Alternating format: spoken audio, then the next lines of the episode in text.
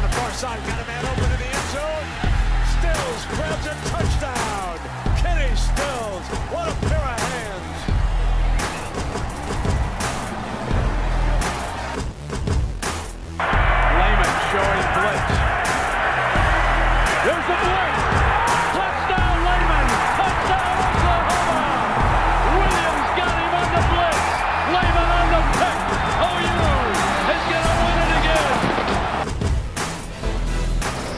told you yesterday, man, they're scared.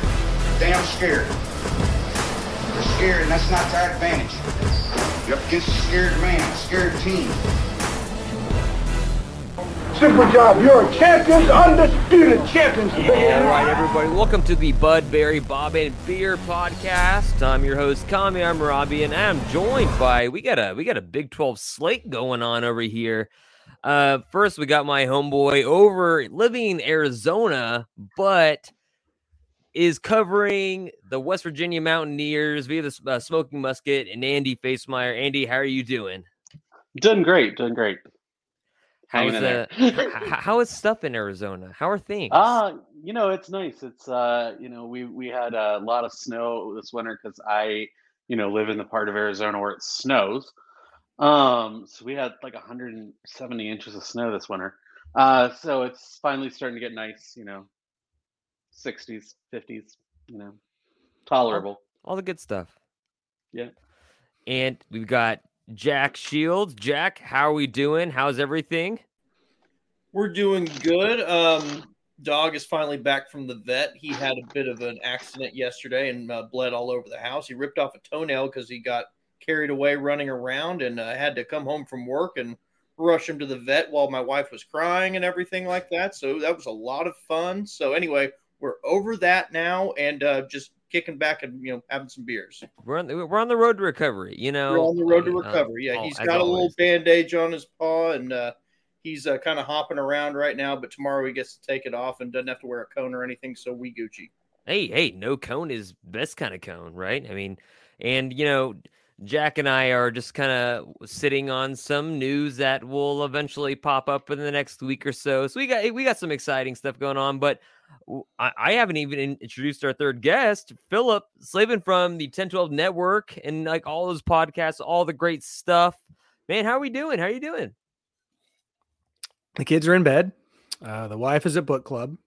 Uh, I got a podcast guest in, uh, uh, invite at the last minute and thought, what better opportunity to uh, talk a Big 12, uh, a little beer on a Thursday night? Let's do this. All right, y'all. So it is indeed content season, which means everybody is trying to come up with different ways of doing podcasts, invite as many guests on as they can, and just talk about random stats and stuff like that.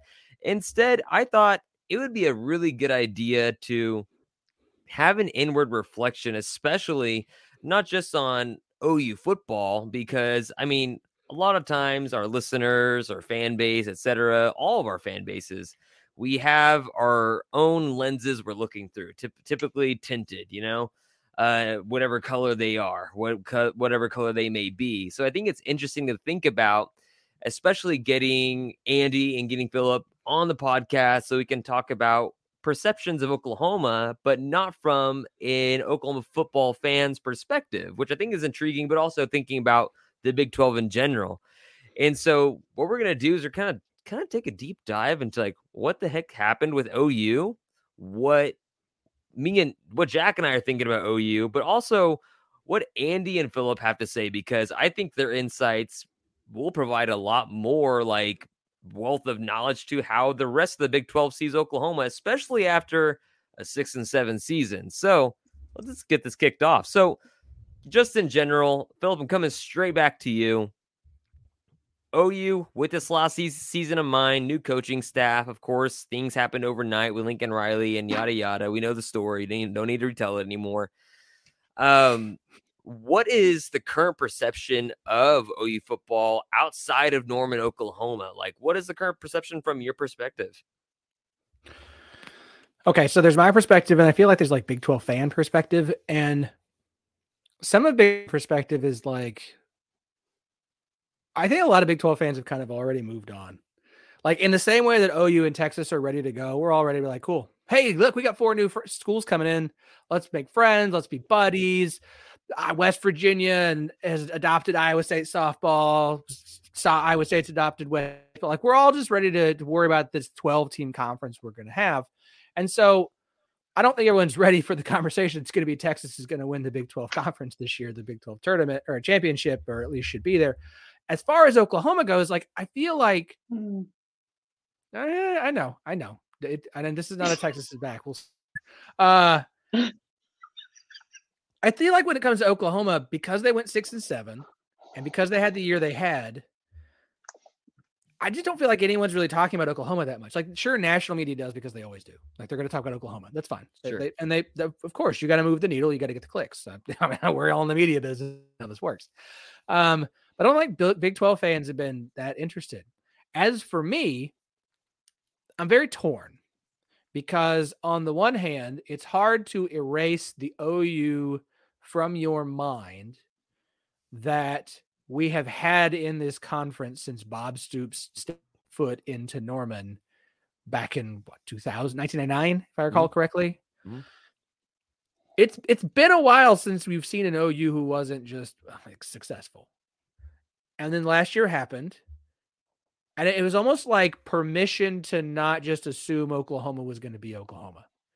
To see it actually happen to believe that it was actually going to happen. Mhm. Because it's just one of those states. It's like Ohio State. Like you're going to pick Ohio State to not have a good year. Like, are you gonna like go, go ahead, throw your money down the drain? The same thing with Oklahoma. And so I think at this point, my view of Oklahoma is I don't think Big 12 fans are super focused on Oklahoma. And I almost don't think Oklahoma is that super focused on the Big 12. Not that they don't want to have a successful season this year, not that they wouldn't love to win the Big 12 title on their way out and throw up the middle finger and be like, ha, see you, fellas. I would- don't think they would use the word fellas. Um, but I feel like they are so much more focused on building toward the SEC that it's kind of a weird year where OU is definitely not the story in the Big 12. They're a conversation from a national media standpoint, but when you people talk about the Big 12, OU is just not really part of the narrative and conversation right now. And Andy, where do you where do you fit with that? I think that there. I think that's. I think there's a lot of truth to that. I think what last season might have done more than anything else was give give us permission to feel like things were going like it's not like having been through conference realignment once before um in, you know in, in a place where people were leaving for bigger and better things you know where the anchors of the conference were were leaving for the ACC how'd that work out for you Miami? Um I think it, it, it kind of like you know look we'll be fine. We've got teams that can can get to you know who who are capable of playing with the big boys. I think too the fact that the we're we're headed towards a 12 team playoff means that you feel like if you're the Big 12 that if you win the Big 12 you're going to be in the you're going to be in a in a 12 team you know or 18 playoff like an expanded playoff whereas you kind of felt like in a 4 team playoff you kind of needed to have Oklahoma and Texas because you needed to have big wins to be able to get there right? You know that we already were at a handicap compared to the supposed power of the Big 10 and the SEC again i have thoughts. Um but like that you were going to have to overcome that. So i think in a way that it's like from my perspective anyway i think it, feels like we're going to be fine and we can move on with our lives and i think we're all ready to, his, to, to phil's point i think everyone's just kind of ready to move on um certainly i think that like part of that too is that like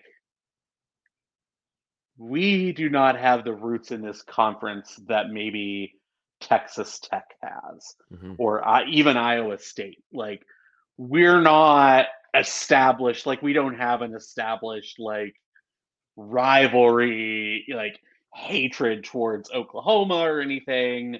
Um, certainly, we all dislike Texas from a perspective of just like they're kind of you know the team that it's easy to hate um, and also we lived in their heads rent free for several seasons um, I think we still kind of do because I think Horns Down lives in their head rent free, and I I've talked about how excited I am for them to learn that no one in Birmingham gives a solitary care about what Texas thinks. Um, but I think, yeah, I think that like the perspective of Oklahoma, thinking about Oklahoma, um, you know, I was surprised that at, you kept waiting for Oklahoma to like turn a corner, like figure it out. Like that's what I kept waiting for last season, and it just never, like that never happened. I don't anticipate that being the case again this year. Um, I think there's just there's too much talent on that roster to not to be so bad on de- defense again.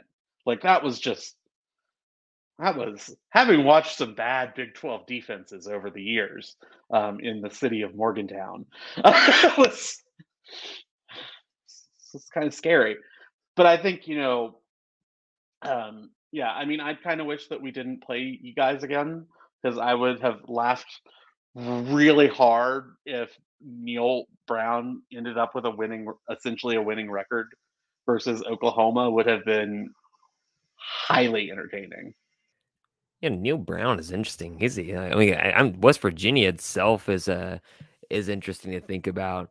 Like that OU could go out with a losing record to Neal Brown. Um, yeah, so that's I think that was my perspective was like I was just surprised how bad Oklahoma was on defense last year, um, and I just don't see that happening again. I think, you know, I think I, I think that probably uh, TCU is going to take a step back a little bit. I don't. I think they caught lightning in a bottle, and I don't. I don't think that's repeatable. Um, but we'll see. So yeah, I think in general, I think Phillips pretty accurate about you know kind of the overall feel of like what that we're all ready to move on and that, that it's okay. It's like the end stages of a divorce. Mm-hmm. You know, it's an amicable kind of thing, I think, at this point. And so, I, Jack, you know, Phillip, yeah, go ahead. Uh, to, to Andy's point about TCU stepping back in Oklahoma, um, I think what people are kind of coming around to this idea of if the Big 12 for the longest time was you just pin, you just put OU and Sharpie as your preseason number one team, they were going to get back there, right? Mm-hmm everyone, oh, I just put whoever got there last year is going to get back there this year. But it never actually happened. Like whoever you picked preseason number two was not going to get there. It was going to be like someone picked four, five, six, seven, eight. Mm-hmm. Um, and so the Big 12 and the conversation we're just having, of course, is that the Big 12 is going to be the most interesting and unpredictable in college football. Um, and I and I do believe most national media use that as a compliment. It should be taken as a compliment by Big 12 fans because there is not going to be in this new Big 12 a dominant program, a program that just runs the conference. Now, could four teams kind of rise up and become consistent, make more appearances in the championship game than everyone else? Absolutely. But this is going to be a conference of teams that get there on the cycle up. And so is TCU going to take a step back this year? of course they are. Like you can't not take a step back. Mm-hmm. Uh, will Kansas State take a step back this year? Of course, absolutely. You do. I, I, know how much they have coming back. Like their top eight offensive linemen, their starting quarterback, they're going to take a step. Just lost too many key pieces. And so, what's interesting to me is like it feels like there's a pretty solid preseason number one. We can laugh about this, whatever. I don't care. I think there's legit reasons.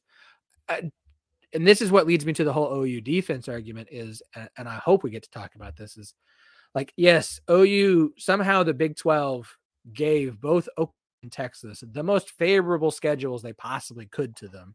Like OU's is a little less friendly than Texas's, but Texas leaves the state of, of Texas twice, and one of them's to face Alabama.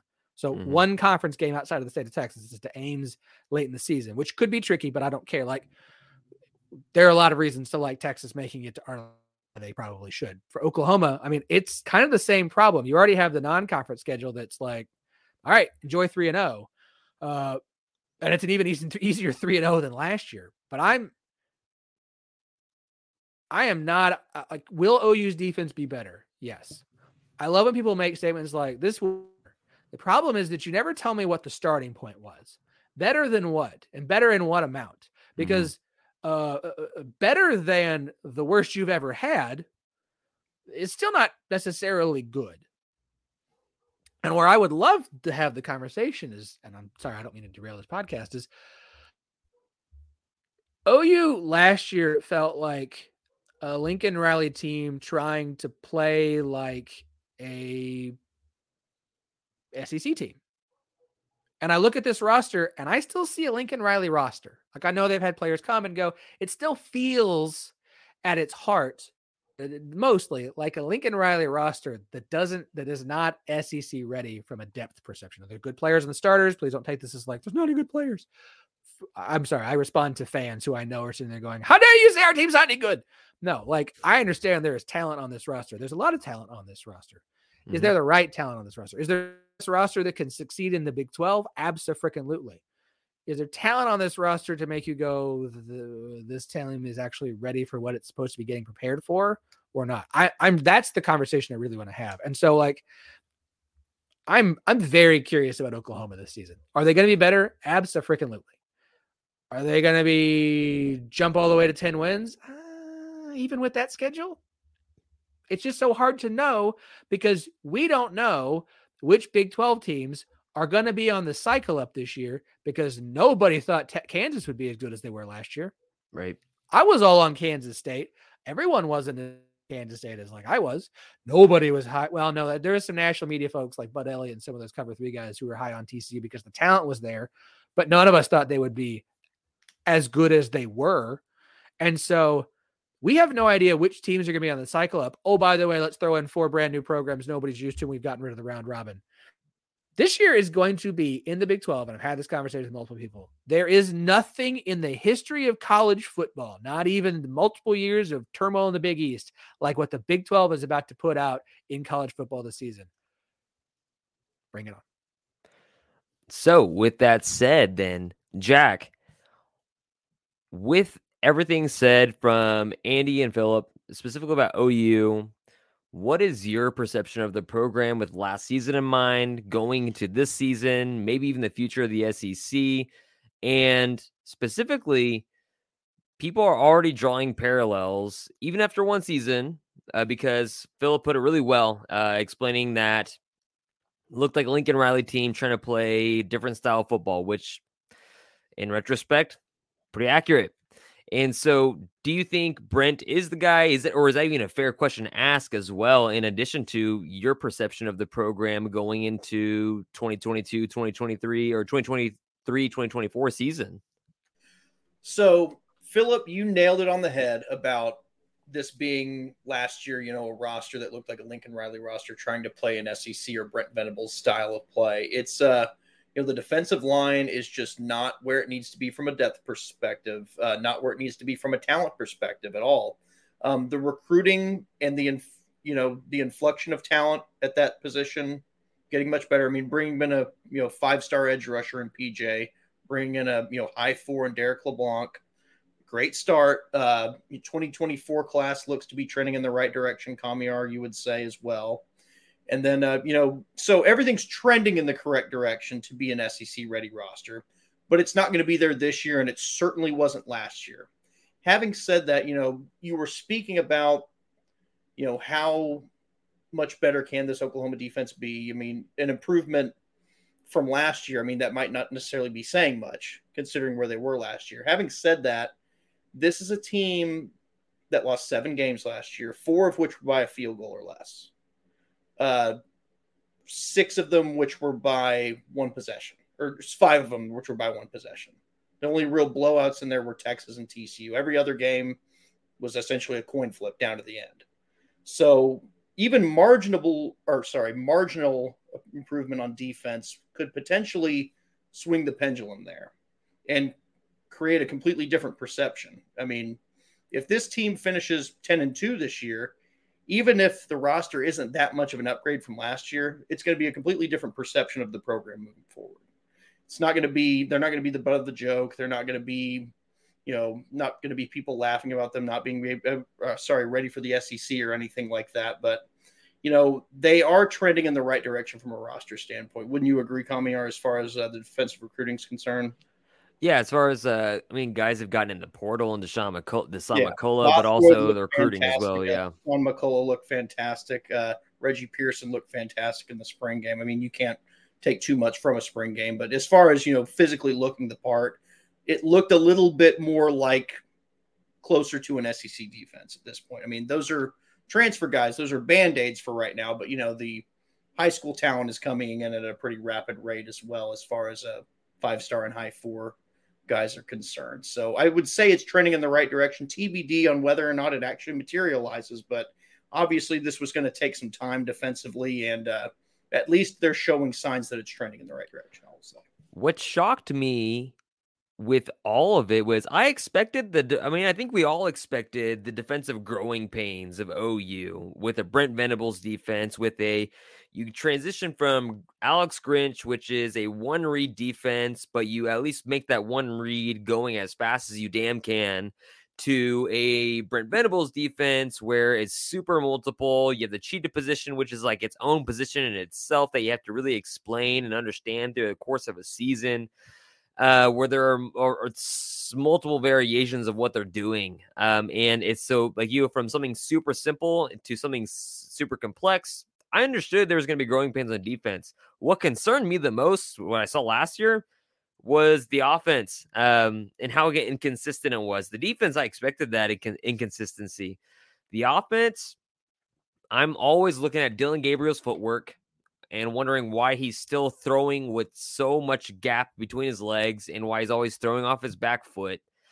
I look at who they have to throw the ball to, uh, especially with the perception going into this year. They lost Marvin Mims. You lose Theo Wease and Trejan Bridges. I mean, pistol whipped a guy a couple years ago, so he's no longer a part of the team. Uh, Jadon Haselwood, you know, he did the whole Arkansas thing. So, I mean, like you, then you start to think, well, what about the offense, the offensive line? You know, they say they're developing more to what Bedenbaugh did under Stoops, but is that real? It's I have more questions on the offensive side of the ball, realistically than the defensive side of the ball. I expect them to, of course, get better, improve, but you know, like Phillip mentioned earlier, like from what? From what status are you improving from? From you know, uh, the statistics. And we're not talking about total defense. We're talking about like the legitimate, yeah, oh, what's it called? Something plus SP plus, right? Numbers. Um, and so we're looking at like advanced statistics that actually matter and snaps and the amount of possessions and not actual total yardage because that's not a great way to gauge a defense. And OU still finished relatively decent in like like what the 60s and defense was I was surprised about, and even higher in offense. They were just untimely turnovers and a lot of other things, but I still have a lot of questions on offense. But as kind of Phillip mentioned, we mentioned the schedules. OU got like the a very, very, very good schedule. Probably the easiest schedule in the Big 12, I would say, uh, by a decent margin. I mean, ex- with the exception of, I mean, like, yeah, you end your season on a Friday night, which is the weirdest situation whatsoever. Uh, you avoid Kansas State, you avoid Baylor. Um, yeah, you go to Provo, makes sense. You go to Cincy, that that makes sense. You know, all the other stuff. But uh, you know, pretty much everything else, like they keep you out of the state of Florida. UCF's going to Norman. They keep you out of the state of Texas, with the exception of the Red River rivalry. Uh, so I thought it was pretty interesting. And so thinking about this, and um, Jack, I'm going to come straight back to you. What are we thinking of the Big 12 landscape this year, specifically as far as contenders, maybe dark horses to win the conference? Because Phil pointed out the amount of parity in Big 12 which is a good thing. I love the competitiveness. It's a good idea. I mean, it, it's going to be a good brand to watch, quite frankly. Uh, and so, like, what are the contenders? What are the dark horses? What are the I don't knows, or just maybe bottom of the barrels? Because as last season showed us, there weren't that many bottom of the barrel teams, just teams that happen to be unlucky, and not winning six to seven games. Yeah, I mean, I think kind of what Phillip was talking about earlier about, you know, the preseason projections for teams that weren't Oklahoma in the past, the projection for who was going to be second or who was going to challenge Oklahoma, it was rarely on the nose, at least from the media voting standpoint is concerned. Um, you know, TCU last year, of course, he was talking about, you know, they were you know predicted to you know finish around the middle of the pack in the Big 12, end up you know finishing with an undefeated regular season, end up going to the college football playoff, going to the championship game. Um, as far as who it could be this year, I mean, on paper, it's Texas right now. And that's, you know, perfectly fine. Obviously, they're going to have to prove that they can actually do that. It's been many years since they've actually put their money where their mouth was. Um, this year, on paper, it should be there. I mean, if in fact, if they don't do that this year, that's going to be bad news for Sarkisian because there's no excuse to not win it this year. I would say. Um, as far as other contenders, you can never really count out Kansas State, of course, with Chris Klieman, even when they lose some pieces. Um, they usually find a way to put it together. Um, TCU, even with the losses that they have, they still have Chandler Morris at quarterback, who is a proven playmaker at quarterback, some guy who can, you know, he, you you've seen that he can put up some numbers. Um, other than that, I mean, who would really stand out this year? I mean, Texas Tech could be pretty good. Baylor could be pretty good with Dave Aranda. I mean, you can never count out Dave Aranda either. Um, Oklahoma, on paper, they should probably be number two, but you know, because of last year, they're going to be picked to finish probably probably second or third, I would guess, in the preseason projections. Um, I, as far as the newcomers are concerned, can we get a very good read on how they're going to compete right off the bat in the Big 12? I mean, BYU on paper shouldn't necessarily be that great, but you can never count out BYU either because I mean they're coming out with you know 24 year old dudes with a yeah. mortgage and a home. You know what I mean? It's uh, grown ass men with jobs. I mean it's uh it's a different uh, type of athlete that you're going up against with BYU, so you can never count them out necessarily. Cincinnati, you know, they've got the coaching change, of course. Uh, Luke Fickell is gone. Um, UCF, they should be okay, but I. They're I mean, a confident bunch. I mean, is uh, John Rhys Plumlee going to be the guy who brings them to the promised land? I'm thinking no. Um, Houston, not sure. You can never really tell with Dana. I mean, I'm just, uh, it's kind of an odd situation there. They were kind of a disaster last year, so it's it's really tough to put a pin on, you know, who it could be this year. I mean, I would say honestly, I, I really like what I've seen from Texas Tech. They're a much more complete program than you've seen in the past. If you're looking at a dark horse, I think Texas Tech would be a fairly decent pick there this year. Phillip, what about you? What do you think about the whole One more thing I would like to add before you go, Phillip. Sure, sure. Oklahoma State had a very rough offseason, which, if we're looking at historical trends there, would mean that Oklahoma State is going to finish 10 and 2 this season. So that's how it typically goes with Mike Right. Gundy and uh, low expectations. So we'll see how that goes as well. Or Mike, if you look at the last two seasons and you look at the start of the trend for Gary Patterson, just go look at Wikipedia. Um, okay, as far as contenders go, yeah, Texas. Here, the national narrative is already building that it is Arlington or bust for Texas this year. And and here's the deal. Here's where we all screwed up as fans for a long time with Texas. They get all these recruits, they get all these stars. They why why why do anything? They get all these studs. They got a ton of skill talent. They were getting wide receivers and running backs and corners and quarterbacks, and they couldn't recruit the offensive line and they couldn't recruit the defensive line.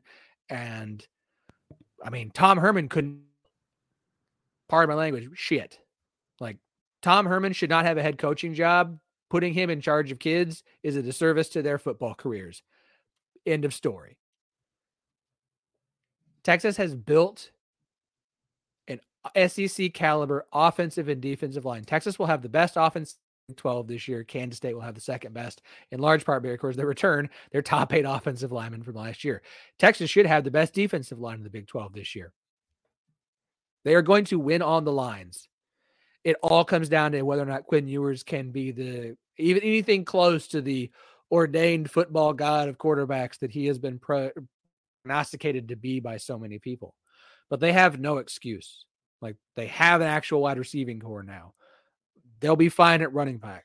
The defense has gotten better. And think about this way they were a game away from the Big 12 title game last year. Kansas State had to win the Sunflower Showdown to even get there because they lost to Texas.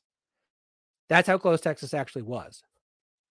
It's Arlington or bust for Texas. Whether they want that narrative or not, that's going to be the narrative. So put Texas at number one. They're going to be preseason number one. Number two, it's it is not a good idea to pick a team that did it last year to get back there. It's just not.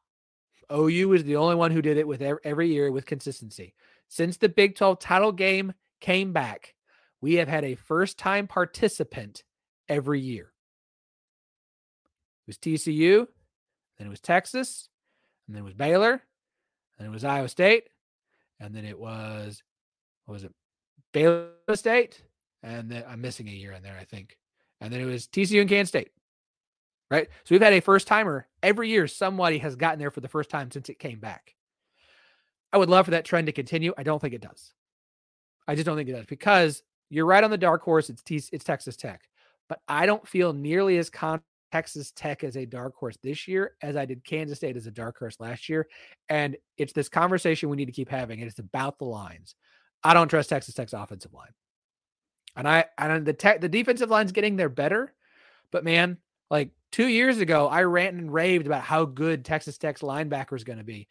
You could notice how good they were because their defensive line was so terrible that the linebackers were having to do two position worth Mhm. groups worth of job.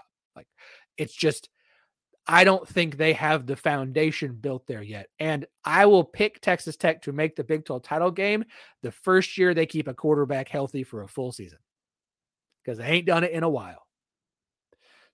That is the dark dark horse choice. It's the fun one because we're all excited and we love what we saw last year, and it's just going to keep going. Year three is the year for me for Texas Tech of now let's see if they really can do something. This is, should be another building year for them. Mm-hmm. I- Joe I don't wanna- doing well. Yeah, he he is. He is. And can he keep all of his uh his there for a while longer? Yep. I don't like picking a team that got there again. But I I think I'm I'm going to have to put Kansas State at preseason number 2 and here's why. They lost some of their most important players on offense and defense. They've hoped that they develop some guys behind them and bring in some transfers to fill those gaps. Who does that sound like? Baylor the year before, Mm-hmm. right? And I've listened to a couple podcasts and I heard something that was that stuck out to me. And they have basically said that when it comes to transfers, 50% success rate is a very successful transfer class. Think about that for a second. If half of your transfer class is impact players, you've had a very good transfer class. So if you've got a bunch of transfers, Oklahoma State, um, and half of them hit, half of them hit, you're having a good transfer class. For Kansas State to bring back eight starters on offense, including Will Howard, all five offensive linemen plus three others who played a bunch. On defense, to bring back seven starters on defense.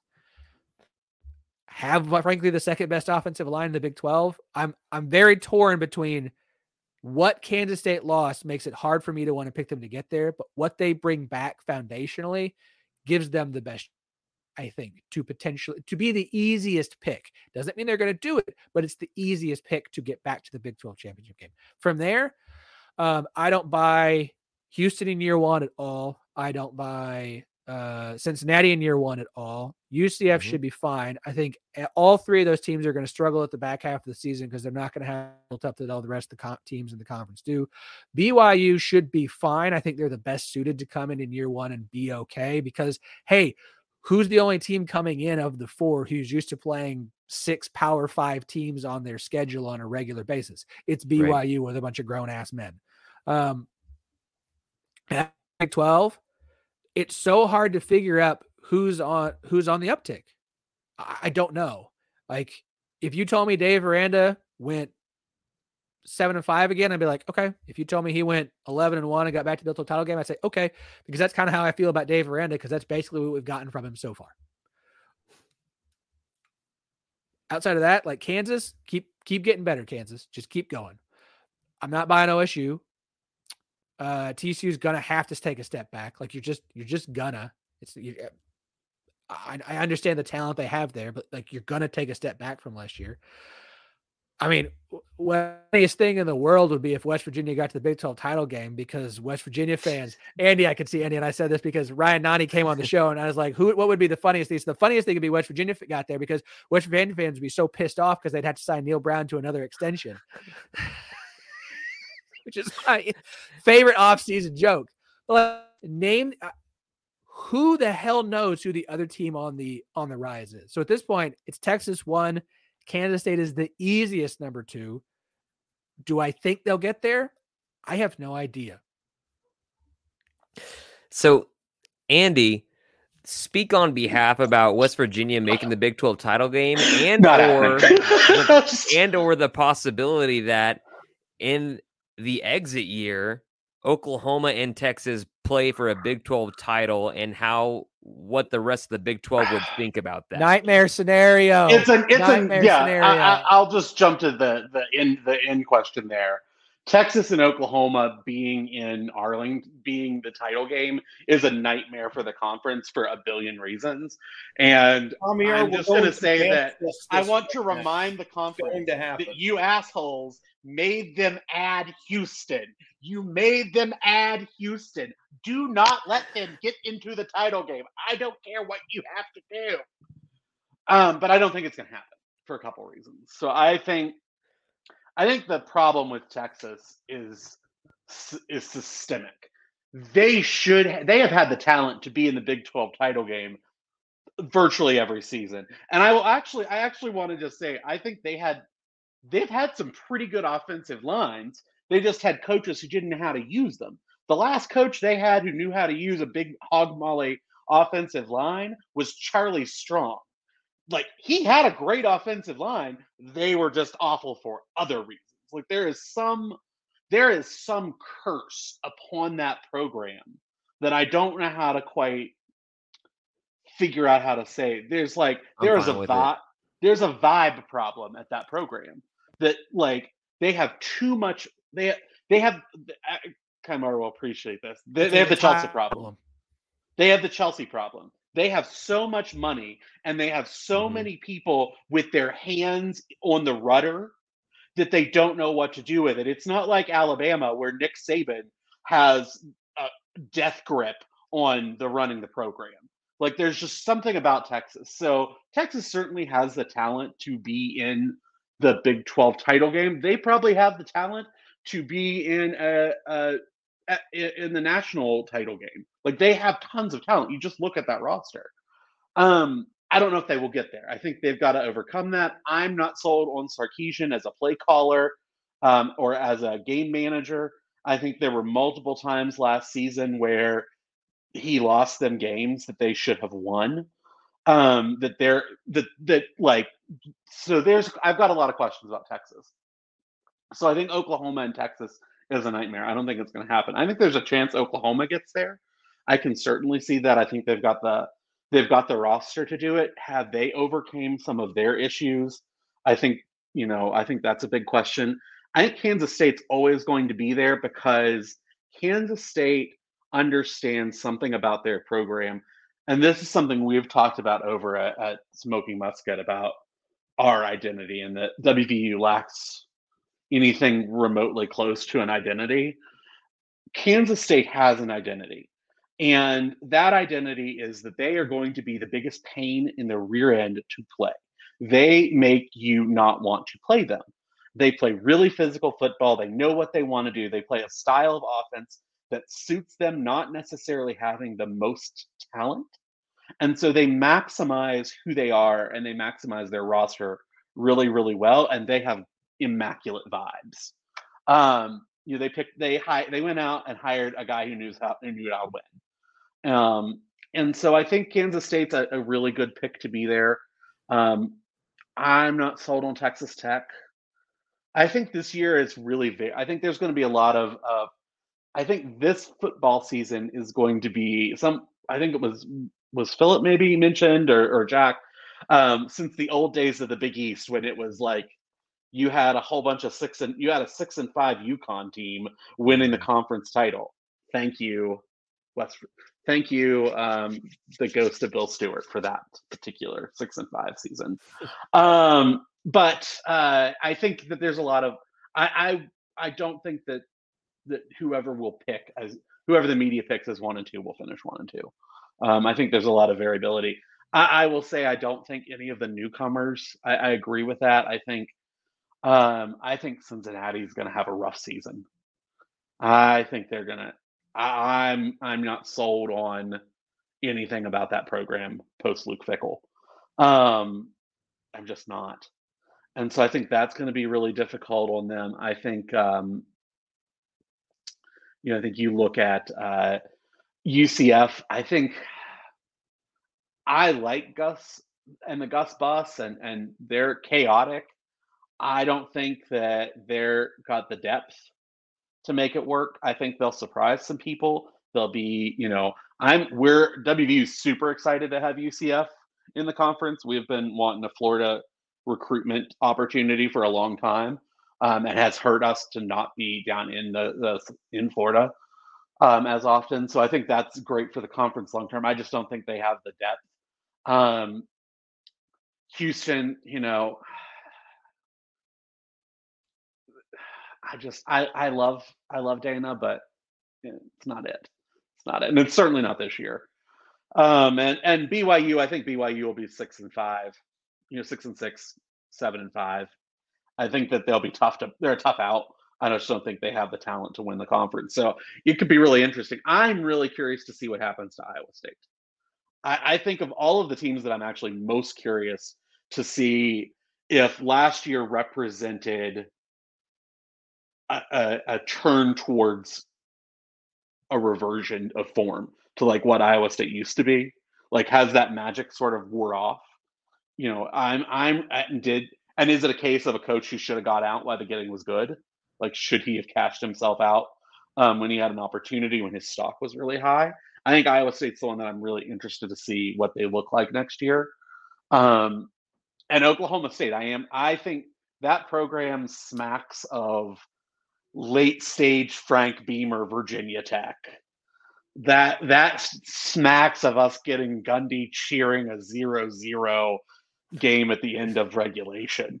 Um, like that's what they're at. And us, I think, you know, I think there's a good, you know, I, I would love to be wrong. I would I would deeply wish to be wrong about what I think next season holds for West Virginia fans.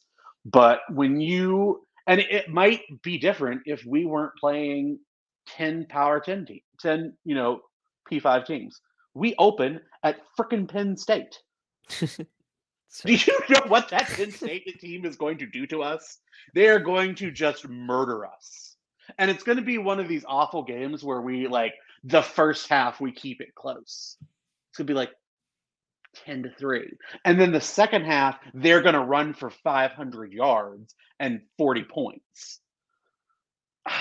Uh, uh, you know, so I think and what's great is you know who might get to have the firing game? Dana. Dana might be the one who puts the nail in the coffin, which will just be great. Um, because that's the best. Like after the Houston game is actually like would be the best time to fire Neal if you're going to fire him mid-season. And at that point, you know, like we've got so we open with Penn State at Penn State. We have uh Duke. We play Duquesne at home, and then we play Pitt at home.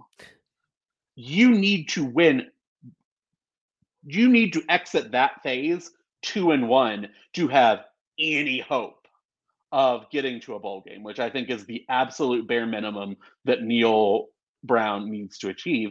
But right after that, you get to play Texas Tech, who Neal has never beaten. Neal has never beaten Texas Tech, has has blown it multiple times.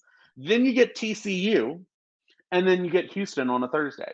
So like there's a very good chance that you're rolling into, you know, that you play Texas Tech, that you in September one and one and three.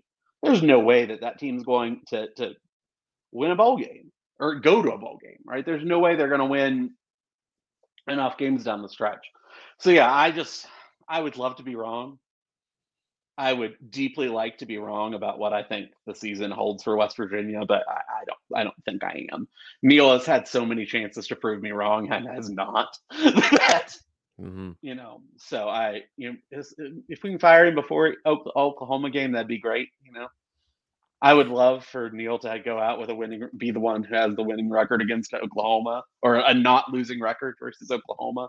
That would be quite entertaining. Um, West Virginia, man, West West Virginia and OU, they've got a weird relationship. I mean, they they come into the Big Twelve and they've never really had a they've never really had games where uh, teams have blown each other out. They've usually been for some reason really physical games that they for some reason the players hate each other without having much prior history.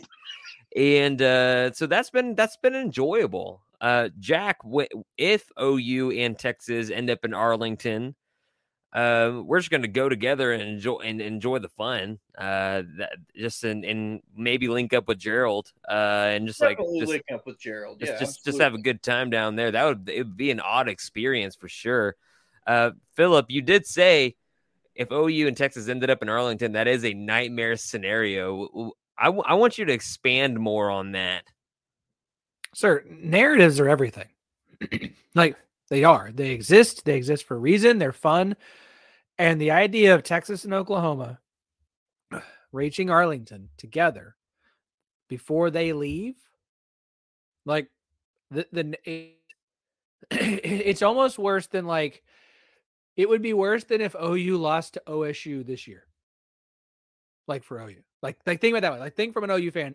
OSU gets to finally to beat Oklahoma one last time before mm-hmm. the series ends for who knows how long and gets the and the only thing OU fans say, well, look at the all records. Like doesn't matter. We beat you the last time. Last time it's the only time that matters.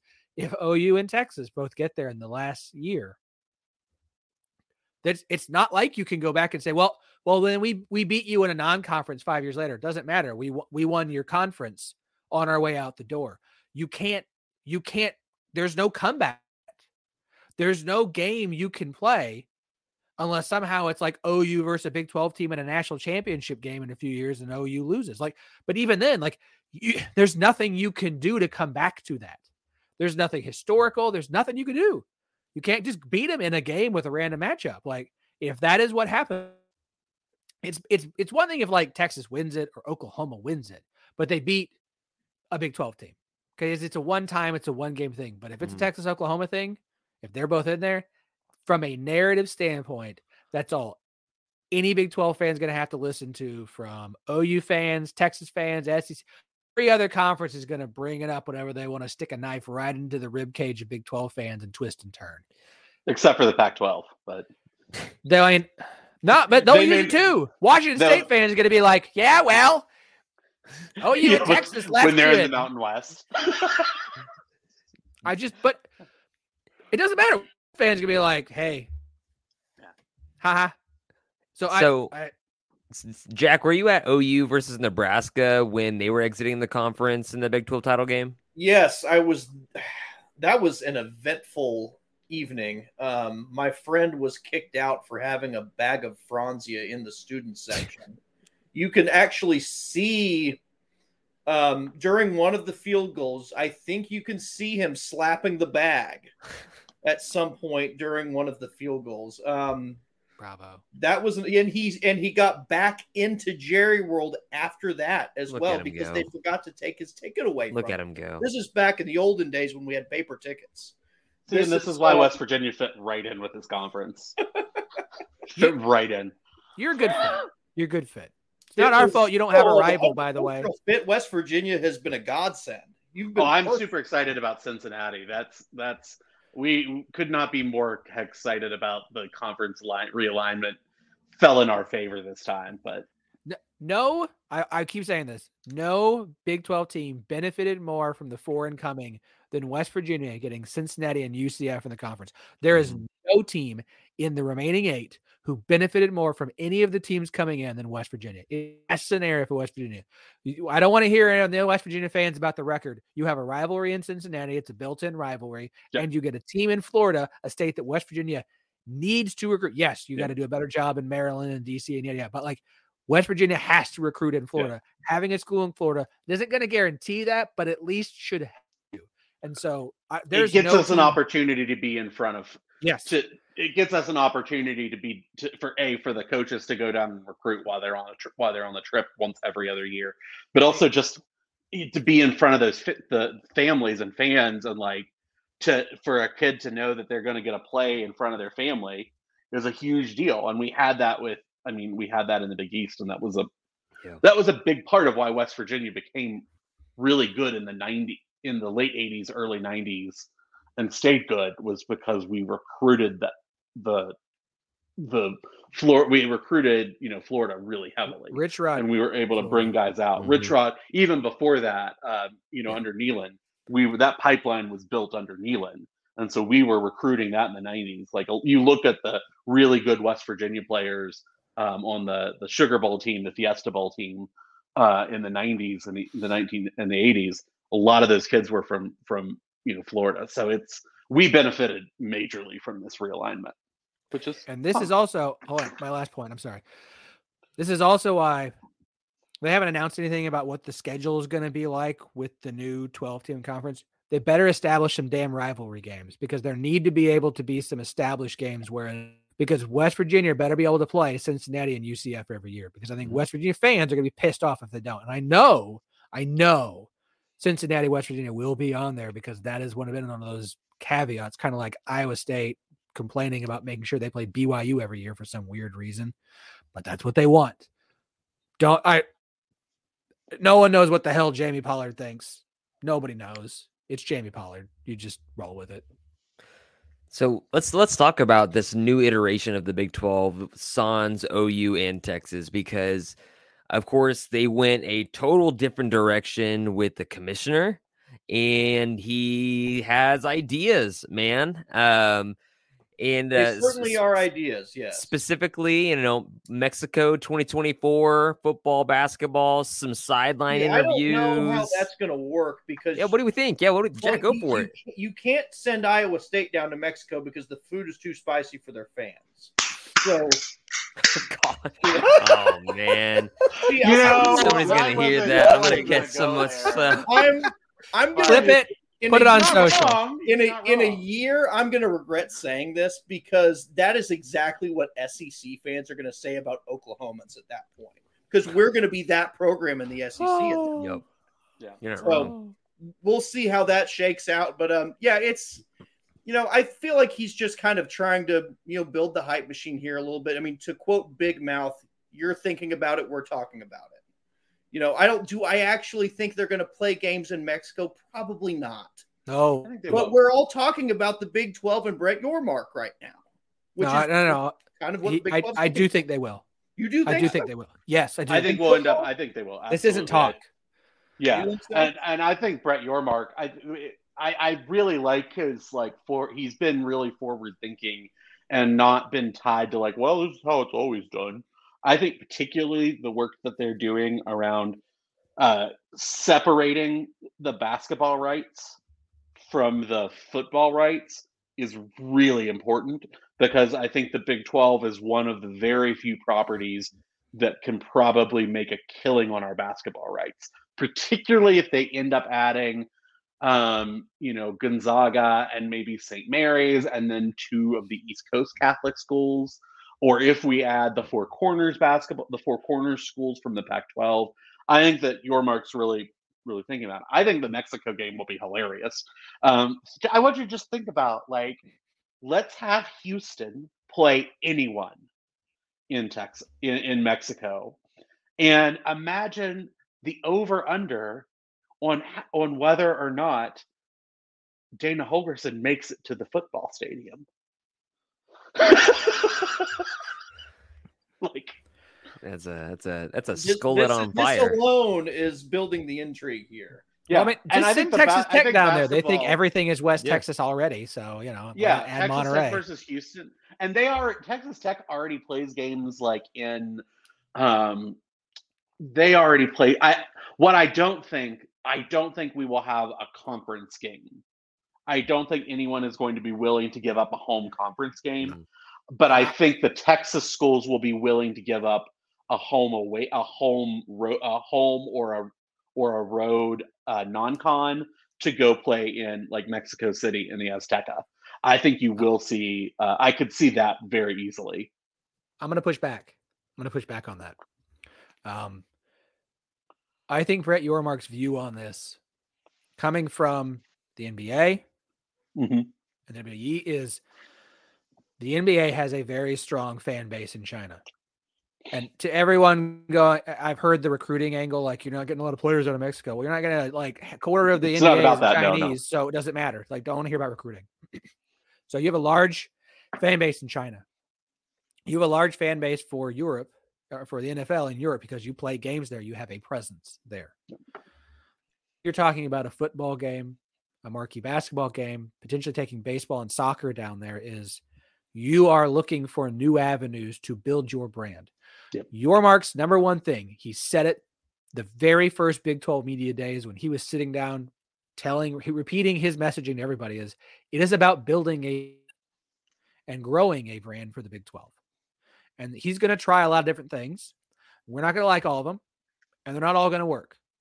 And that's I, I'm I'm okay with that. If we start to see a, a sub 500 success rate with some of this stuff, we can have that conversation. But for right now, you're not going to get some there's there's giant windfall coming for the Big 12 to to join the Big 2. There's the Big 2 and everybody else. So right now what you have to do is find incremental ways to grow your brand and increase your revenue.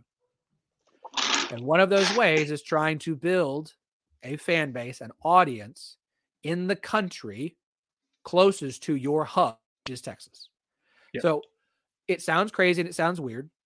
And, and there's going to be some downsides to loyal fans who lose a home game to that. But I don't think you're going to sell a non-conference game down there. I think they will do conference games, and I think they will put good conference games down there because you're not going to send the teams that finish 13th down to a Mexican down to Mexico for a football game and it be successful. You're going to find a game that's going to be a marquee, and that's what you're going to send. Hell, I'll tell you right now, send BYU. BYU fans go everywhere. They go to Vegas. Wherever I that team see- goes. well, and there's send there's BYU to Mexico versus somebody who's really good. so. I- I- again, like do this. Eh, it's going to be a growing pains for everyone. But I don't think they're gonna. I don't think they're. They're already talking about like the Bass first basketball game being Kansas and Houston. Maybe do a conference game. Maybe do a non-conference game because we can talk about the whole non-conference thing that we've heard, which is really kind of cool. They're not. I don't think you're to see like Texas Tech Rice. This isn't like shipping Cal and Hawaii, Australia. I think they're going to put a Big 12 game of note down in Mexico because if you want to build a fan base, you don't send the Jacksonville Jaguars. Hey, it worked in England. Um, well, no, that's a good point. No, I, I, you know, I kind of forgot. Like BYU, like I think the problem is, is that it has to be one of the schools who can afford to give up a conference home game, and that limits your possibilities of teams that can, like, honestly forego that because a trip to Mexico for most teams is going to be pretty expensive, honestly. Um, so I think it has to be like a BYU who can certainly give up a conference home game because they their money structure works differently than say West you, Virginia or you Iowa pay that State or- team. You're going to make you money pay that team, but it's still going team. to you- you're still probably not going to give them what they might get out of gate. Um, I mean, you look at some of the events. Kansas State played Stanford in a neutral site game. Kansas State got paid as opposed to having it at home. yeah, I also uh, think if- TV If you want to make this, how much will ESPN like the big trick will be how much the will E other thing. ESPN give us to go play uh, to have um, let's say Texas Tech and Baylor, which would be a big game. We have Texas Tech and Baylor down in Mexico. Can you get game day down there? How Yep. do you build something big Yep. enough and an event Yep. big enough and unique enough and schedule in a point where you're not battling some marquee matchup in say week four, where you send a Big 12 conference game down there between two good teams and game day goes, oh hell yeah. We want to we want this is a cool thing. We want to be part not Lee Corso Hey, in what Big Mexico Yeah. City? He's gonna wear a sombrero and it's gonna be awful. Yeah, if they go to if they're Um, if they're going to South Dakota, they're going to Mexico City. but I Yeah, so no, they would go to Mexico City. Absolutely. this is all about brand building. Like Yeah. one of the things that Yormark said he did when he went on his tour of every campus was he talked to the players, like sat and talked to the players to say like, what do you guys want? Like, why do you think they're having uh, whatever the the brand was, and I can't remember what it is, that like the Big Twelve championship games that like I don't wear. I don't. Andy, do you do you can you name it? Jack, do you? I can't know the even brand? remember now. Is it that one with the gorilla? Yeah, It was the, that it was yeah, it was the I don't remember the name is weird. It's like b- b- it starts with a B. I'm an Yeah. old white father of three girls. Like it's not for me, but that's okay. Like a lot It of this stuff is not for been a loyal fan of his school for 40 plus years and buy season tickets. You're still gonna be a loyal fan. Like I don't want to do much stuff to piss you off, but you're still gonna be a loyal fan. I gotta do things to attract the next generations. I gotta do things that the players and the recruits are saying, hey, that's neat. So It's like, it is about done, building a brand. you know. Like the NBA, I think has been super successful about. I mean, they've turned the they turned like I think what he what Yormark is looking at is is shit like the the the NBA All Star Game Mhm. turned into this like five day media orgy. Um, and you can argue whether that's good for the game or not, but I think it's certainly been good for the the pocketbooks of the NBA and for for everybody involved. They have made a ton of money off of turning the All Star game into like not just a game that no one really cared about. They have turned it into a weekend of of things that no one really cares about, but that are fun. You know, no one no one cares about who wins the All Star game, and no one cares about that sort of thing. But I think, to your point, Philip, I think Yormark has really thought about that. So yeah, I think the Mexico games will go will go forward. I think they're interesting. I think the the basketball in Monterrey is a really interesting one. That's really interesting to me. I think football in Mexico City will be hilarious and awesome. Flip those. Uh, yeah. Basketball in Mexico City. Football. Oh, basketball is in Mexico City. That's even stranger. Football would be I, in Monterrey. I guess that makes sense. Monterrey actually Yeah, has um, go well. Monterrey actually has an American football stadium. Yeah. Um, whereas they would have to play at the Azteca, uh, and that is during uh, that is during soccer season. So that would be a little more challenging. So that makes sense. For some reason, I had it backwards, but that's still that'll still be a lot of fun. I think, um, and I think Yormark is looking at things like that. How can we, you know, how can we we do more interesting things and, and expand the brand? Um, and I think they're thinking about that too with the conferences. Like, how can we be creative about expanding the conference? I think the fact that they've been super proactive about po- poaching the Pac 12 Mhm. has been really good to see. Um, I obviously have a vested interest in WVU playing once every so often in the state of Arizona. I have a vested interest in driving two hours to Tempe um, as opposed to uh, flying across the country. Uh, the nearest home game, the nearest away game to me now will be BYU, which is still about a 10 hour drive. So I am I'm very in, invested in getting the four corner schools, but I also think for thinking about basketball, having Arizona, having Arizona State, uh, having Utah, programs with a lot of history, and that would help build that brand. And also thinking about the footprint um, of having Phoenix in your conference when you're talking about media rights. Phoenix is like the sixth largest metro in the country now and growing. So adding another huge metro to the Big 12's footprint is pretty intelligent. So, Jack, with all this said so far, as an Oklahoma fan exiting on the way out to the SEC, you got the Big Ten over there as well, adding UCLA, USC randomly. Um, and then you have the Pac 12 over there trying to figure out what the hell they're doing with their TV rights in the meantime, They're going to be on the Grit channel on the. Uh, So uh, yeah, what, what do you think about the The the new Big. Twelve and their commissioner? Do you think they're far more set up for success in comparison to other leagues like the Pac-12 that might just die out or be separated? Like, what what do you think about the future of the Big Twelve as well in comparison well, to maybe I would others? just say, like you know, the there's just more certainty from a media perspective because there is already something set in stone there. Yep. The Pac-12, the longer this drags out, I mean, the worse it is for perception, the worse Yep. it is for their leverage with partners. I mean, it that is very alarming. Like I saw Oh, Apple TV today. I thought. and I don't even think that that's necessarily going to come to fruition. I mean, think Apple's does, kind of backed away from it too. Yeah, Yeah. that's Yeah. that was my impression as well. So, I mean, are they going to play on the CW like competing with the LIV Tour on Saturdays? I mean, what what's gonna what's gonna happen there? I mean, I, I The CW app that you have to download to watch. That's right. That's yeah, and it's going to be like on tape delay, like the LIV Tour. So, um, yeah, I, I would obviously say that yeah, the Big Twelve is better positioned right now from a at least a perception standpoint because you know even if the valuation of the new deal with the Pac-12 ends up being decent, it's not going to be as many eyeballs as what the Big 12 is looking at there. So, it's uh you know, I would say that the Big 12 just in general is in a healthier spot right now. But it's I don't think it's particularly close. and I think it'll be like a more fun. I- Honestly, like you look at the SEC, you look at the Big Ten, you look at the Big Twelve, you look at the ACC.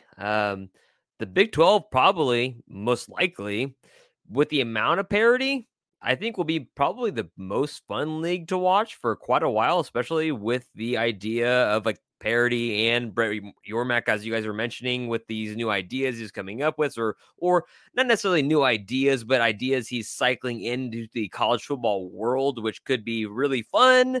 But they get, then again, we were talking pre uh, pre podcast as far as Dave Aranda, like live check in with Coach Aranda, like what are you going to get from him? Absolutely nothing you're going to get from Miranda. Maybe even like uh, the other football coaches are like football guys, like like Matt Campbell and stuff like that. I'm really curious about that. But you could get some off the cuff comments from I don't know Mike Gundy or whoever else is down in the state of Texas, or because uh, Klieman's not going to say much either because that's just Klieman. Um, and so, I mean, uh, Philip, what what do, what do you think about this status of the Pac 12, the ACC, the Big 12, in its future like if it, it, seems set up for success definitely in the immediate future in particular that that we've all discussed so far. What about down the line? Is Yormark still the dude?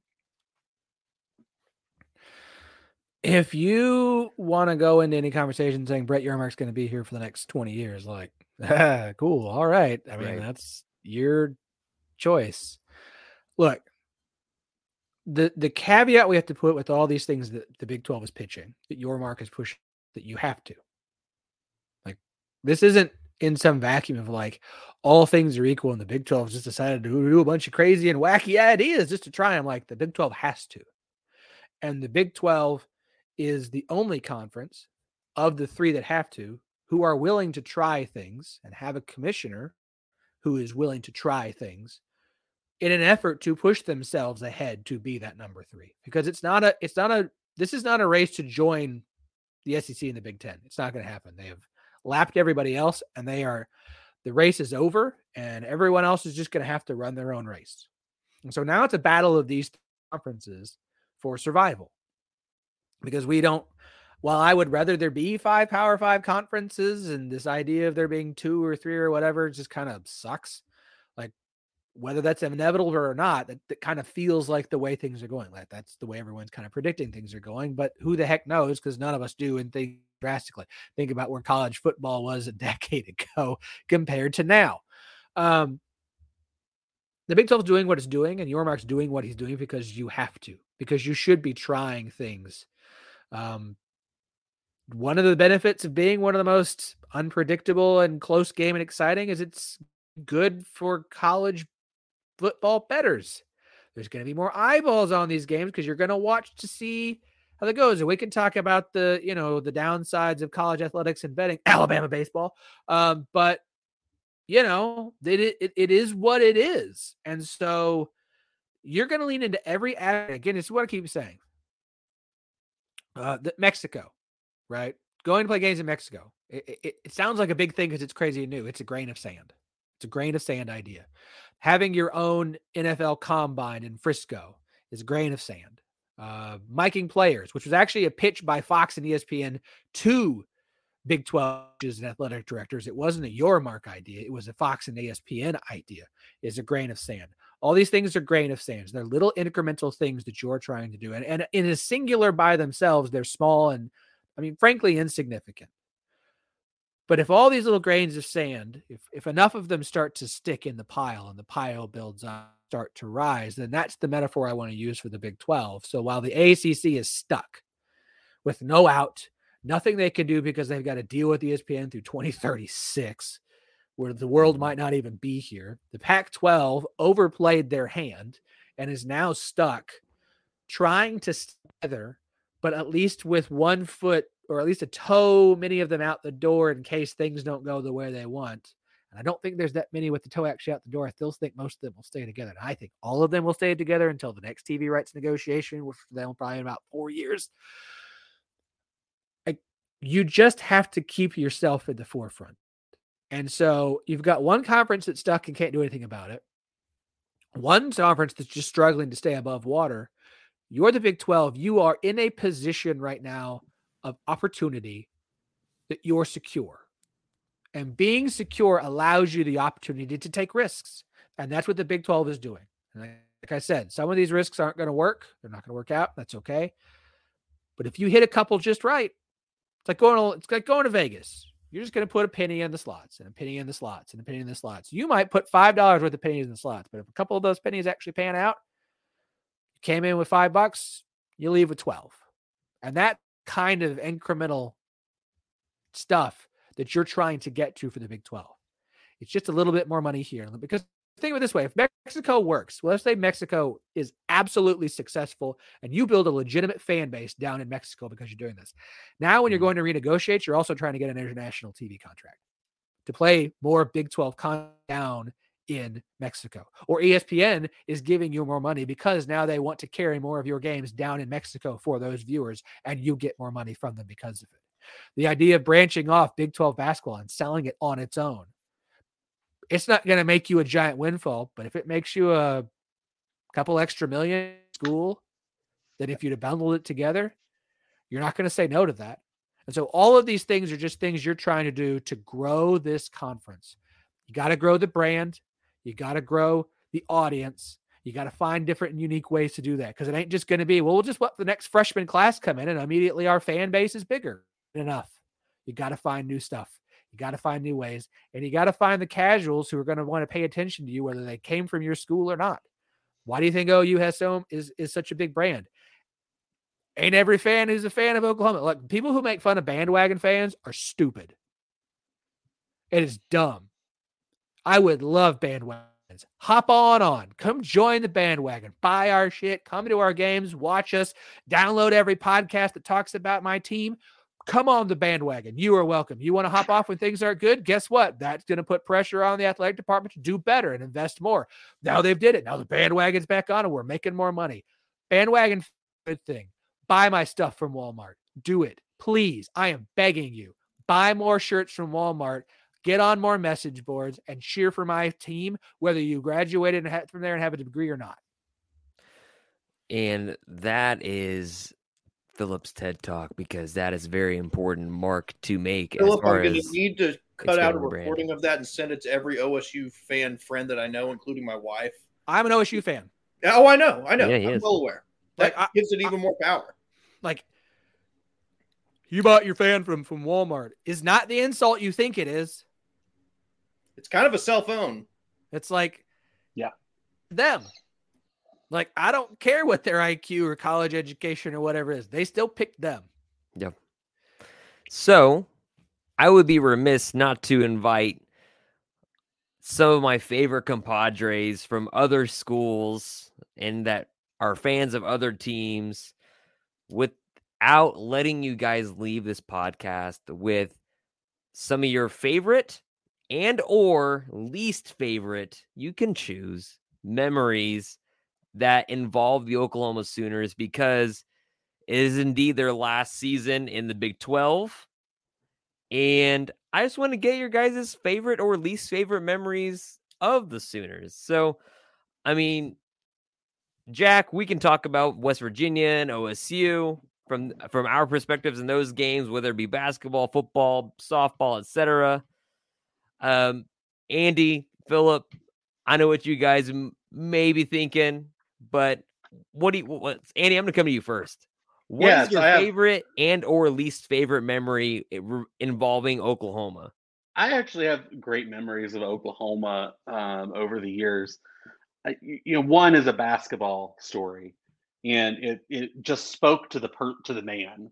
Um, it was before it was when you all had Buddy Hield and and that just amazing basketball team, and you were playing in Morgantown and I that was when I was working. Um, I was doing I was working for ESPN that game, and I was there early, and I sat and talked to Lon Kruger for about 15 minutes about the weather, and you would have thought that he had like that I was someone that he knew, and it was just a real like that he didn't care about what was going on, that he just wanted to like not focus on the game. But it was just it was just a really nice moment, and it spoke to Lon. It spoke to what a, a great person Lon Kruger was that was also it turned out that was also a great basketball game to be at.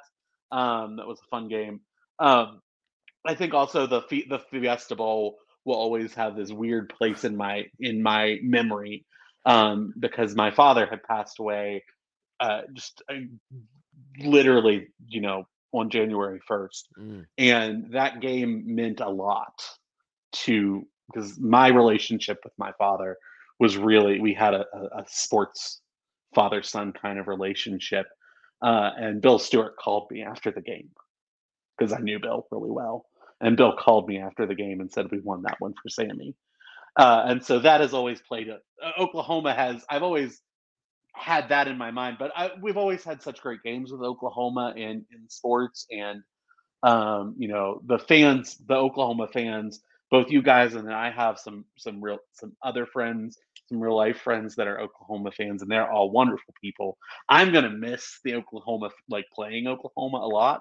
Um, you know, I don't, you know, I don't have bad memories of Oklahoma, and you know, those games were really tough, but they were a lot of fun. Even the ones where we blew the game, you know, some of the like Dana Holgorsen shootouts were, you know, fun. Tavon Austin to give me a lot of good. The memories. Tavon Austin game. Yeah. I still wish we had won that one. That game would be so much better if Tavon Austin had won that game. Uh, but yeah, the the ghost of Tavon Austin also hung over that game for a long time too. You know, it was like, can they do that again? But yeah, I just uh, I will miss Oklahoma fans. Uh, you know, I, I've I've always had good memories of that, and think it's it's a cool. It's been fun. It's been a fun experience having you all in the conference. I definitely feel differently about Oklahoma than I feel about Texas. So That's fair, and I, I you know, like, I mean, like if Texas sucks. I mean, they're just the worst. Uh, But uh, as as as far as my opinion goes, I mean, West Virginia, it's always been fun. Tavon Austin, he's fast, uh, real fast, as fast as Noel Devine. Uh, Geno Smith was pretty good too. As far as OSU, I mean, there there's some there's some tough moments with OSU, but then for the majority of the time, like you you you, I mean, like I, I podcasted with Philip like what two years ago, and we were talking about the offensive line. It began with a big sigh, and you were just like. Is OU like rounding into form now? Right, right before they pay, play Bedlam, and I was like, I don't know. I think it's being going to be close, and it was like They a three do. score game. Like, I, I baited, like I, I, I thought I had OSU in a close game, or I thought it was going to be a close game. But of course, I'll ha- I'll have all the good memories, but also have memories of Rashaun Woods back to back years in early two thousands. Uh, you got the Woods brothers just in general. Uh, you always have the the repunt to uh, Tyreek Hill. That and I, w- I was there. There was in the student section there. I was just hanging out, and there was one fan in the back, and Mason Rudolph, I think, was a freshman during that year. Mhm. And he kept on saying, "It's like Mason Rudolph's going to be the best quarterback in the Big 12." And all of us are like, "Shut the hell up!" And OU's up two scores with like five minutes left, and they're like, "The game's over. Go home, little brother." Yada yada. The OC kicks a field goal. OU's up by like you know a touchdown with however many you know less than two minutes it seems like, and the next thing you know, Bob Stoops like, "Yeah, yeah, take the extra five yards or extra you know, on a false start." You know, repunt the ball at Tyreek Hill, the most electric football player um, in college football at the time, uh, at least the fastest one, anyways. And uh, so that that'll be a, a, a memory of of misery uh, for for a while. Um, so that that that that's all that was that was always special. But I mean, the other years that were stupid close because you couldn't feel the decent defense with Baker Mayfield or Kyler Murray. Quite frankly, were also very fun. Um, so I mean, that it's a good time to talk about that. But what what what what what are your memories of uh, favorite, least favorite, and then we're coming to Jack. And I'm I'll say this. I, I I've seen some OSU fans on Twitter that are we don't need, we're not gonna miss Bedlam. We don't need to play OU. And I'm just like, yeah, it's like just shut up. Um, you're gonna miss Bedlam. Like we just are. It's gonna it- it's it's not who- as much fun as it is to play other teams, like we're going to miss Bedlam. I don't care what the outcome is. Um, Doug Gottlieb told me, "Oh, you could f off." Again, OSU fan is is welcome to their own opinion. We are Uh, proudly blocked by Doug Gottlieb. I I have not you had mean, the pleasure. You mean the guy off. who can't put his pants on straight? Yeah, him. Um, ironically, uh, that 2014 game you mentioned, I was supposed to be at that game. At the time, I was living in Norman at graduation. Uh, I was dating a girl whose uh, father well-to-do donor, good friends with a famous alum, had box seats, and I was supposed to be sitting in box seats watching that game. Alas, we were in the midst of a breakup, and so I, I did not get to see that game live. Uh, the only Bedlam game, football, I have ever attended. By the way, if you don't know, I actually graduated from Oklahoma. Um, the only Bedlam foot, yeah, it's always a fun thing. People find that out. The only Bedlam game I have ever attended live, and I made sure as hell that I went to that one was 21 when we feared it was the last Bedlam game that Oklahoma and Texas go ahead and scoot on up to the SEC a few years early. That is one of my favorite Bedlam moments because, of course, it was a legitimate win. It was a come from behind win. I'm. It was a huge moment. I got my pregnant wife down there on the field with me uh once all the drunk college kids realized that my pregnant wife was down trying to get out there was like a parting of drunk students of all like help the pregnant lady and they're like i'm just like following her like she's moses through the the red sea Mhm. um of of drunkards. Like that that game i will never forget that game. That game was incredible. It was an amazing game. It was a stressful game um was was sure that it was not going to go well when uh Oh, it's just oh, it's such a good game. Anyways, um, when Caleb Williams like broke off for a giant run with no one in front of him, and I was just waiting for I was waiting for the inevitable heartbreak, even on fourth down. Every down was just like the most gut wrenching thing of all time. That game was awesome, incredible. It was great to be at. I mean, it's Bedlam. Like Bedlam decided the Big 12 title when there wasn't a title game like seven years in a row. Mhm. Like I will never forget 2013 when the interception should have been caught, but he hit the ground. It was so freaking cold that he couldn't hang on to it, and then OU wins in a game that OSU probably because but Gundy coached conservative like he likes to do in Bedlam, and Gundy and Bob Stoops came out and unloaded the bag of tricks and beat OSU in Stillwater in a game that OSU was the better team because that was the down turn of, of Bob Stoops. Like there's a four year run there of 11, 12, 13, and 14, where it was the only time of the Mike Gundy era where OU and OSU were on a pretty equal playing as far as talent goes. Um, and they went two and two in that stretch. And before then, Bob was awesome. And after that, Lincoln Riley was in charge and it was what it was. But like, how can you not want Bedlam? How can you not miss an in-state rivalry? Like, if you put a Texas and Texas A&M fan down and actually give make full tr- truth to them, like they're gonna be like, I hate not playing that game. Like they can say whatever they want. I don't give it. They're they're full of it if they say that they don't need that game. Yes, they do. They will be. I feel- the first time that game comes back, they will all be just like shaking with anticipation, like a freaking eight-year-old on Christmas morning. Frenzy. I will say I in, I feel like WVU fans are uniquely qualified to comment on this. How do you guys feel when you play Pitt? So I want to. I, I- I've got to. I've got to caveat it and say that Neal Brown has sucked all life out of the program and enjoyment to the extent that I have not made my plans to go play to go see West Virginia play Pitt on campus for the first time in over a decade. But I'm excited about that game, and I was very excited about like I- I have missed that. Um, not playing our traditional rivals has hurt the program. It has hurt for fans. It's not nearly as fun or enjoyable.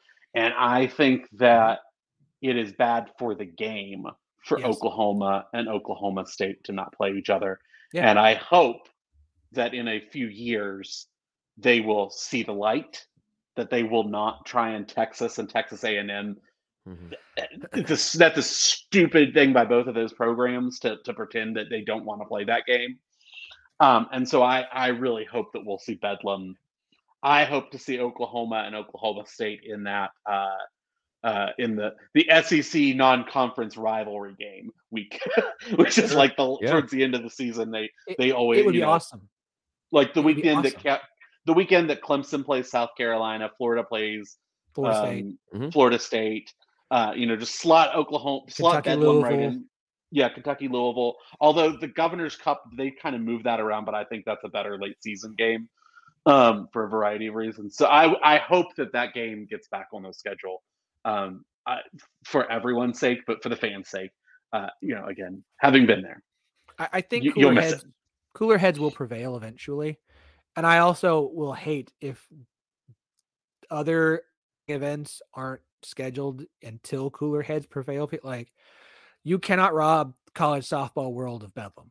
Mm. Like it's one of the best rivalries in college softball right now. How could you not put that in? I don't care if it's two midweek games. How could you not play that? Basketball is like both arenas are full for that. Both arenas aren't full for months. They're full for Bedlam. Mm. Like how would you not play that? Baseball is incredible. Like you have you you can't pretend like it doesn't matter. And I don't I'm saying this to both sides. You cannot sit here and pretend like we don't need that. We're going to go to do this. And sure, OU is going to have fans from SEC and it's SEC stuff, and they care about everything. That's great. And you're going to have fun games and it's going to be exciting. Do not lie to yourself, OU or OSU fans, and say, you're not going to miss this because there isn't going to be a game. And I understand OU has Texas. And so they're not in the same spot as OSU is because OU has Texas and that is the big rivalry. But it's just not same kind of rivalry. It's not the same kind Right. of game. And you've got to figure it out. I don't, it is, uh, it'll be a few years. I think 2030 is the first, 2030 and 31 is the first opportunity. All you have to do is like move a Nebraska game, Mhm. like get off a year. Like just do it and get it home and home. Like just make it happen. Just do it. Like just stop, stop dancing around it. Being that way. If if if you tell me Gundy's got to go and we'll put Bedlam on the schedule, fire that man tomorrow. I don't care. Pay him pay him him money and get him out of here, and let's get this thing going. Like I don't I don't want to deal with it. Uh, the best thing in the world I have decided is at the end of Bedlam, the end of the game they announced we have officially announced the next time that Oklahoma and Oklahoma State are going to meet. Or just do like the end of Marvel movies or James Bond where it says Oklahoma and Oklahoma State will meet again and it just scrolls up on a black screen and that's all you ever find. And it's like, okay, good. Well, ha, ha, yeah. Like just don't leave us hanging. Yeah, it's not a bad gig. Jack, carry us out. So, favorite, least favorite memories: OSU, Bedlam, and uh, West Virginia. So I've talked about this a lot on the site and on the podcast, gone over this many times. Um, I grew up in Edmond, which, if you're very familiar with the Oklahoma City metropolitan area, it's a very neutral ground for Bedlam. I, I call it about 50 50 in Edmond historically. And in the 90s, when I was growing up, it might have been 60 40 in favor of Oklahoma State. So Bedlam for me, and you know, growing up then, that was when OU was bad at football. And when, you know, Eddie Sutton in basketball had the Cowboys rolling. I mean, it was, you know, it was not an easy time to be an OU fan in Edmond. I will say that. So Bedlam, you know, going back to my childhood, it means a whole lot to me. I have a lot of uh, at stake emotionally in Bedlam. So it remains to be seen whether or not I will be happier with or without it as far as football is concerned. I would think not as happy with it because it's something that just it it means so much to me every year, I would say. Will it be better for my marriage for it to not be around? Probably. But it we'll get through it. It's fine. Um I'm trying to think of the best memories. There, there are a few. There are some really low points. I mean, I was at the Rashaun Woods game in 01 in Norman. Um, I was at the 2014 game in Norman. Not great. Um, as far as the best memories are concerned, honestly, for me, I mean this this isn't going to be a very common answer, but 99 for me was a big one because, like I said, grew up in the 90s. OU was horrible at football. That was the first time, really, in my memory, when OU had a big win over Oklahoma State, and that kind of felt like OU was, you know, coming up back at that point. That was Bob Stoops' first year. OU was that had won their seventh game that year. They were going to a bowl game. Everyone was feeling good. That made childhood Jack really happy. Then uh, I'm trying to think. 03 was a great one after the two consecutive losses. 52 to 9 in Norman. That was fantastic. I was in Stillwater for Bedlam in 08 and 2010. Um, those were obviously very memorable, um, instant classics. No matter who you were rooting for, those were just objectively great games. Um, I think my favorite, though, might be 2013. That was when Oklahoma appeared to be kind of on the downswing. Mhm. in Bob Stoops' tenure at that point. You know, they had lost two games that year. They had, you know, they had lost three games the year before in 2012. They had the bad year in 2011. It there just weren't that many great vibes around the Oklahoma football program. Oklahoma State was having a really good year that year in 2013. And it was it, it honestly felt like kind of like Philip was saying, the talent was the talent discrepancy was not the typical situation there. I mean, it, Oklahoma State's talent level at that point was about as good as it's been. Oklahoma's was about, you know, if you're looking at recruiting rankings, about as low as it had been in the past, you know, going from 2000 to right now. That might have been the nadir right there. I mean, it was, um, you know, not great for OU. And to pull out that game and just kind of in probable fashion, the way that that all went down, that might have been my favorite going back. So it's there have been a lot of great ones. There have been some great basketball memories with Bedlam. That is what I'm going to miss the most is Bedlam basketball. It's not even close. And that frankly, that's going to be the thing I miss most about the Big 12 is basketball. You know, I miss, you know, I've been to Kansas City for the Big 12 tournament so many times. I don't care what's going on with the SEC basketball championship in Nashville or whatever. I know Nashville can be fun. It does not touch Kansas City for that tournament. I'm going to miss that a whole lot. Um, I will say that, you know, Missouri not being in the conference anymore kind of takes a little bit of the juice out of, you know, my nostalgia as far as that's concerned because I love to hate Missouri and that's coming back, of course. But, um, you know, I am absolutely going to miss Kansas City for the basketball. I mean, there, but yeah, as far as Bedlam basketball is concerned, it's, you know, most of my life it's been pretty neck and neck. You know, it's the 90s, you know, I wish you had Eddie. Oh, you had Kelvin. Then you know OU's had some success then since then, of course. But it's uh, it's always been really contentious, and that has always felt like the most important of all the Bedlam rivalries was men's basketball. So uh, that's what I'll miss the most, I think. All right. Well, do any of you guys have anything left to say before we close this one out? Oh, silence. You're stunned, huh? uh, no, I just think that you know. I hope, I hope you all will will see some sense. I hope that people who have power will see some sense, and we'll we'll get we'll get those games together. I don't want I don't want I don't want for the Oklahoma State and Oklahoma fans to experience what we've experienced, Right. where you just don't have those traditional rivalries. It's easier probably for Oklahoma because you're going to get Texas you get to keep Texas, but uh, you know the SEC schedule being what it is is, you know uh yeah. So, but uh, I hope to see that coming. But I will miss Oklahoma. Uh, I think that I'm excited for the future of the Big 12. Certainly, um, I'm excited for uh, the Oklahoma State villain arc uh, in the new Big 12. I feel like they have the pieces to be the new villain. Um, as long as Mike Gundy is there, he has he has strong villain energy. Um, but I, I'm I think it's going to be fun to see what happens, and I wish I wish Oklahoma the best in the next in the new conference. I I I'm going to enjoy watching Texas flounder, but yeah, I wish you all the best. So Phillip, any last comments? I'm I'm pretty sure there's a like Big 12 fans aren't like super worried about Oklahoma. Big 12 fans are happy to see Texas leave. Like there is a very distinctly different viewpoint, I think, in Big 12 fandom between Oklahoma and Texas of like That's good to know. of like Oklahoma's gonna leave after a while. Be like, man, I, you know, the, I'm having some really good games in Oklahoma. And Texas, like, yeah, remember when we beat them? Ha, screw Texas. yeah, go play Arkansas, who hates you and is gonna beat you, and you're gonna hate that even more than when Texas Tech does. Oh, it's gonna be, it's gonna be good. Be the best, most weirdest, most unusual thing to ever happen in college football. The la- the 14 one time 14 team Big 12 coinciding with the final year of the four team playoff. Folk and who the hell knows what else insanity is going to happen this year. Like Mm-hmm. we forget like, look at the rankings. How can it be so weird that everyone always wants to see happen again? No, no, no. Appreciate this season, this college football season. There will never be anything like it ever again anywhere. Jack, any parting words with this podcast? I will always follow the Big 12.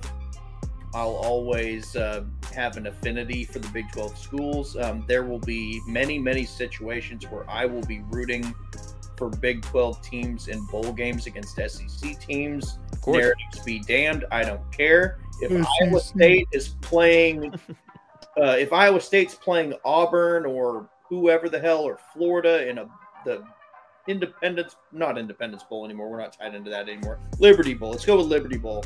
You're damn right. I'm going to be rooting for Iowa State in that game. I, I grew up rooting for Iowa State in situations like that. You know, against SEC schools, Big Ten schools, all that kind of stuff. I'm still going to have, I guess, kind of a nostalgic tie to Big 12 schools. So, you know, I will miss it to some degree as well, for sure. And I think this is a great podcast. I think it was great to get everybody on board. Uh, thanks, uh, Phillip, for coming on. Thank you, Andy, for coming on, especially with like different perspectives, uh, bringing in like what the Big 12 is, what it could be in the future, perspectives on OU. I think it helps fans get a more in depth view about what others are thinking about Oklahoma and what they're thinking about them now, but into the future as well, but also what the future of the Big 12 holds. And like, like Andy said, I think OSU has some serious potential in the Big 12, in the new Big 12 in this new iteration, like it being like a legitimate contender if they wanted to be and invested in that program, specifically football, not basketball. Basketball, I think they'll be good. Um, and so there's just a lot. Um, I want to thank Phillip uh, again from the Ten12 network from coming on. Uh, I want to thank Andy from Smoking Musket again from coming on. Jack, if you guys want to find Jack on on, on, his Twitter handle, you can find him on J. Larry Shields or at CC Machine at crimsoncrewmachine.com. Guys, thank you so much for coming on. Um, we'll talk more through the season because we still have football season actually go through. And so this won't this won't be the last time we podcast together, but till next time, we'll check you guys later.